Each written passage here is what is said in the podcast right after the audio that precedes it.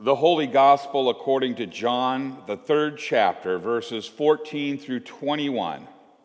Glory to you, O Lord. Our Gospel this morning, John 3, 14 through 21, is found on page 1650 of your Pew Bible. John records Just as Moses lifted up the snake in the wilderness, so the Son of Man must be lifted up, that everyone who believes may have eternal life in him. For God so loved the world that he gave his one and only Son, that whoever believes in him shall not perish, but have eternal life. For God did not send his Son into the world to condemn the world, but to save the world through him. Whoever believes in him is not condemned, but whoever does not believe stands condemned already because they have not yet believed in the name of God's one and only Son. This is the verdict. Light has come into the world, but people love darkness instead of the light because their deeds were evil. Everyone who does evil hates the light and will not come into the light for fear that their deeds will be exposed. But whoever lives by the truth comes into the light so that it may be seen plainly that what they have done has been done in the sight of God. This is the gospel of the Lord. Praise to you, O Christ. You may be seated. Pray with me. May the words of my mouth and the meditation of all of our hearts be acceptable in thy sight, O Lord, our rock and our Redeemer. Amen. In the name of Jesus. Snakes. Why has it got to be snakes? You've heard that before. That's, that's uh, Raiders of the Lost Ark. Indiana Jones uh, looks down into that pit and he goes, oh, snakes. And I have to share that with, with you. I'm not a, I'm not a, a real fan of snakes. I, I don't run and cower from them, but I really don't want to hold one. Um, I've done that, and uh, yeah, just I'd rather hold a puppy or a baby. You know, uh, that's just me. Maybe one of my own little quirks. But snakes, oh, it just it, it, it has this kind of this this overlying feeling of evil, of danger, of mystery. You know, just kind of don't go there. So we hear in our reading this morning about snakes. And, and why did the snakes come? Well, the people were rebelling. The people were grumbling. The people had lacked, had a lack of faith. In fact, to the point where they were, they were saying, manna, you know, God, I'm so tired of manna. Bread from heaven, miraculous, every morning, there it is. Manna, manna, manna, right? So then he gave him quail. Beautiful quail. I'm tired of quail. They don't like that. In fact, they start looking back to where they were Egypt. Man, Egypt, boy, wasn't that great. I mean, here we are out in the wilderness. We're going to die. Egypt, at least we had a job.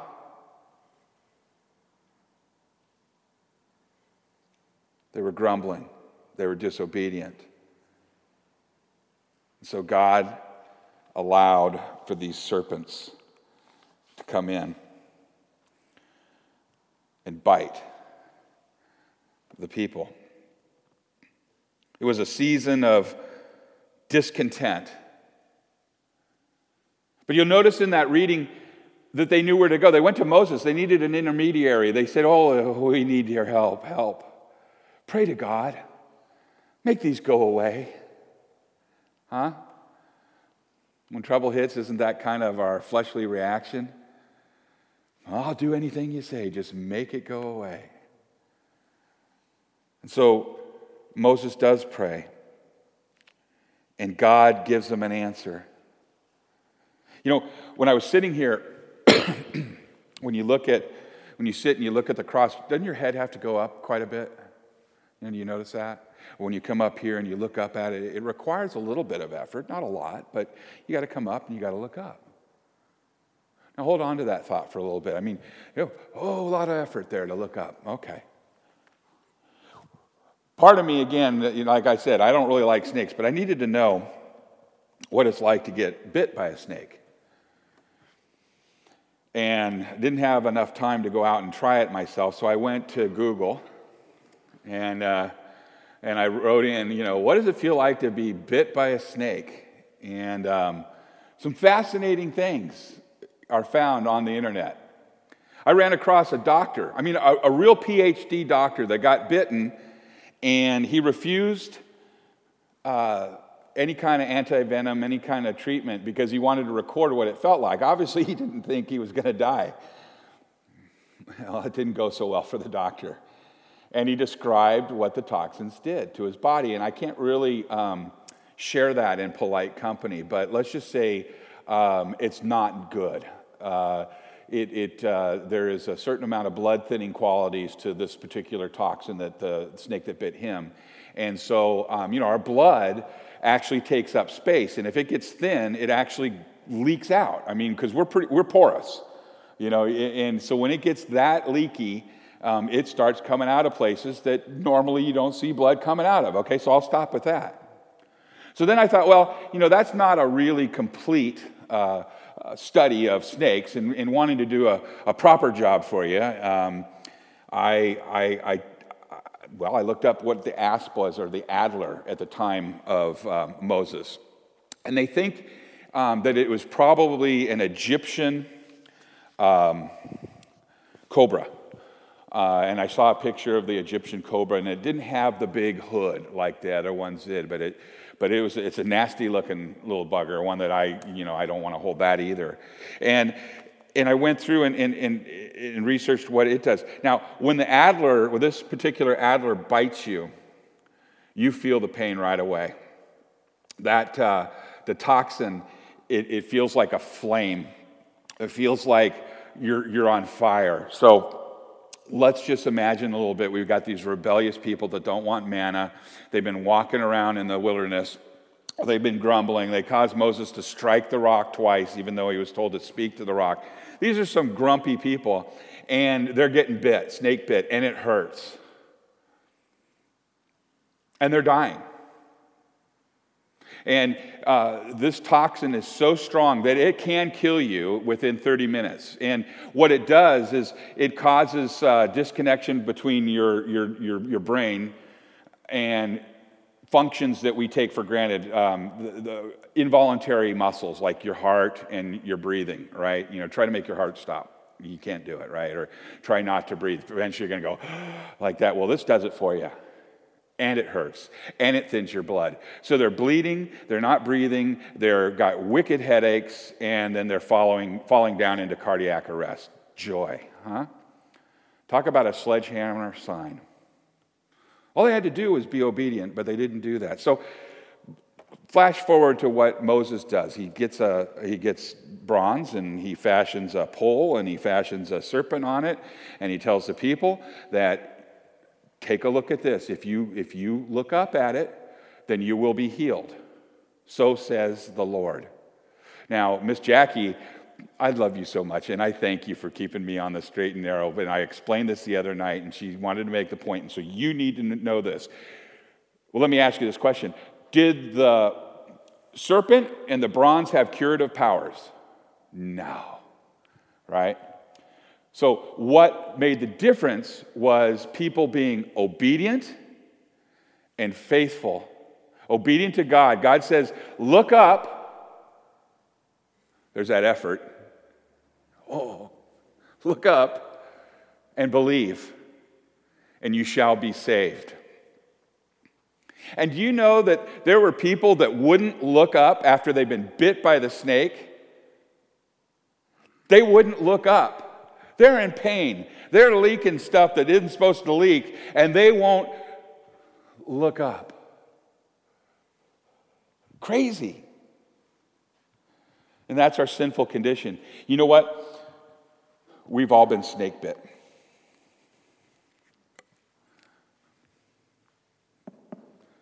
We've all been bitten. And sin is what bit us. In fact, that original sin in the garden, that bite, that's when it all started. We are walking dead without the Savior. This book right here tells us you're going to die. And you're going to die a horrible, painful death without the Lord. But it also says, I got the antidote.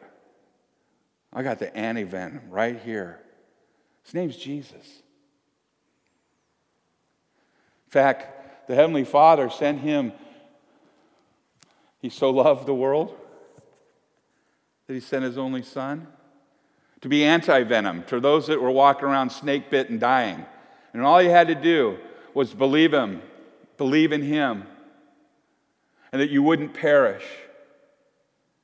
And yet, you know what? There are people in this world that will not pause. Even though the Bible says you're dead, they say, No, I'm not. Well, yeah, you are. You've been bitten by a snake. No, I haven't. Well, yes, you have. Sin has come and it's causing you pain. You know that pain you feel? That pain that you put on yourself? You're getting bit all the time in your sins. But we have the antidote. All you got to do is come and look up. The Son of Man was raised on that cross for you and for me. All you got to do is look up. And they're like, yeah, no. That sounds like mental illness. You know what? It does. For those who wouldn't even take the time to look up, we are in a fallen world. And unlike the Israelites, the people that were in the desert with Moses, they knew they were snake bitten. They knew they needed help, and they did come running. Some of them, yes, probably didn't look up, and, and they did perish. But they knew and they could see tangibly that they were dead and that they needed what God and only God could give to them. For whosoever should believe. You're the whosoever's. You've been given the antidote through his blood, through your baptism. You've, excuse me, been given eternal life. Yeah, you've been bit, and we're all going to get bit more, but we're not doomed. In fact, it says further in there that he loved the world, who should ever should believe would have eternal life, should not perish. And I wonder, I wonder out loud why, again, that the world throws that away, throws that free gift. Is it, do you think it's because it's free and it's not worth anything that's free? Have you ever had anything that was free that was you know, valuable? Do you think that could be it? Why? Why is the world blind? I mean, they've been bit. Is it that they don't realize they've been bit? Can you think back at a time maybe when you didn't realize you were bit before you were a believer? I just went off on a rabbit trail, but I was just thinking about that. I mean, why? If it's so clear to you and to me that the answer is found in Christ and Christ alone, no other name saves but His. If, if the answer and the antidote comes from our baptism, and then later on today when we come and join hands in unity around the table, Christ's table, His body, His blood shed for us, given for us, that is the antidote. That is the life that we're giving. His body, His blood in us. We are being saved. Why doesn't the rest of the world get this? I, I don't know. It's, it's, it's obviously it's sin, and it's obviously pride. It's obviously a season of discontent. I mean, here we have the Egyptians, they had everything seemingly that they needed. They were doing a lot more camping probably than they wanted to in the wilderness, but they had food. They had a God with them by day, they had a God with them by night. You know, you and I do too.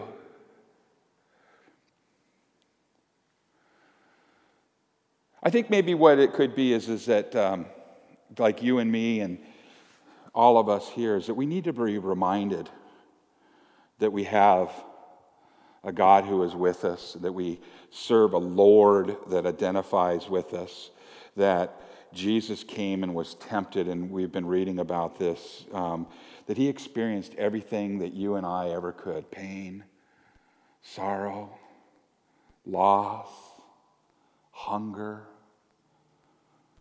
And maybe, maybe we just need to be reminded that he's not just this, this perfect, beautiful Savior, but he's, he's relatable.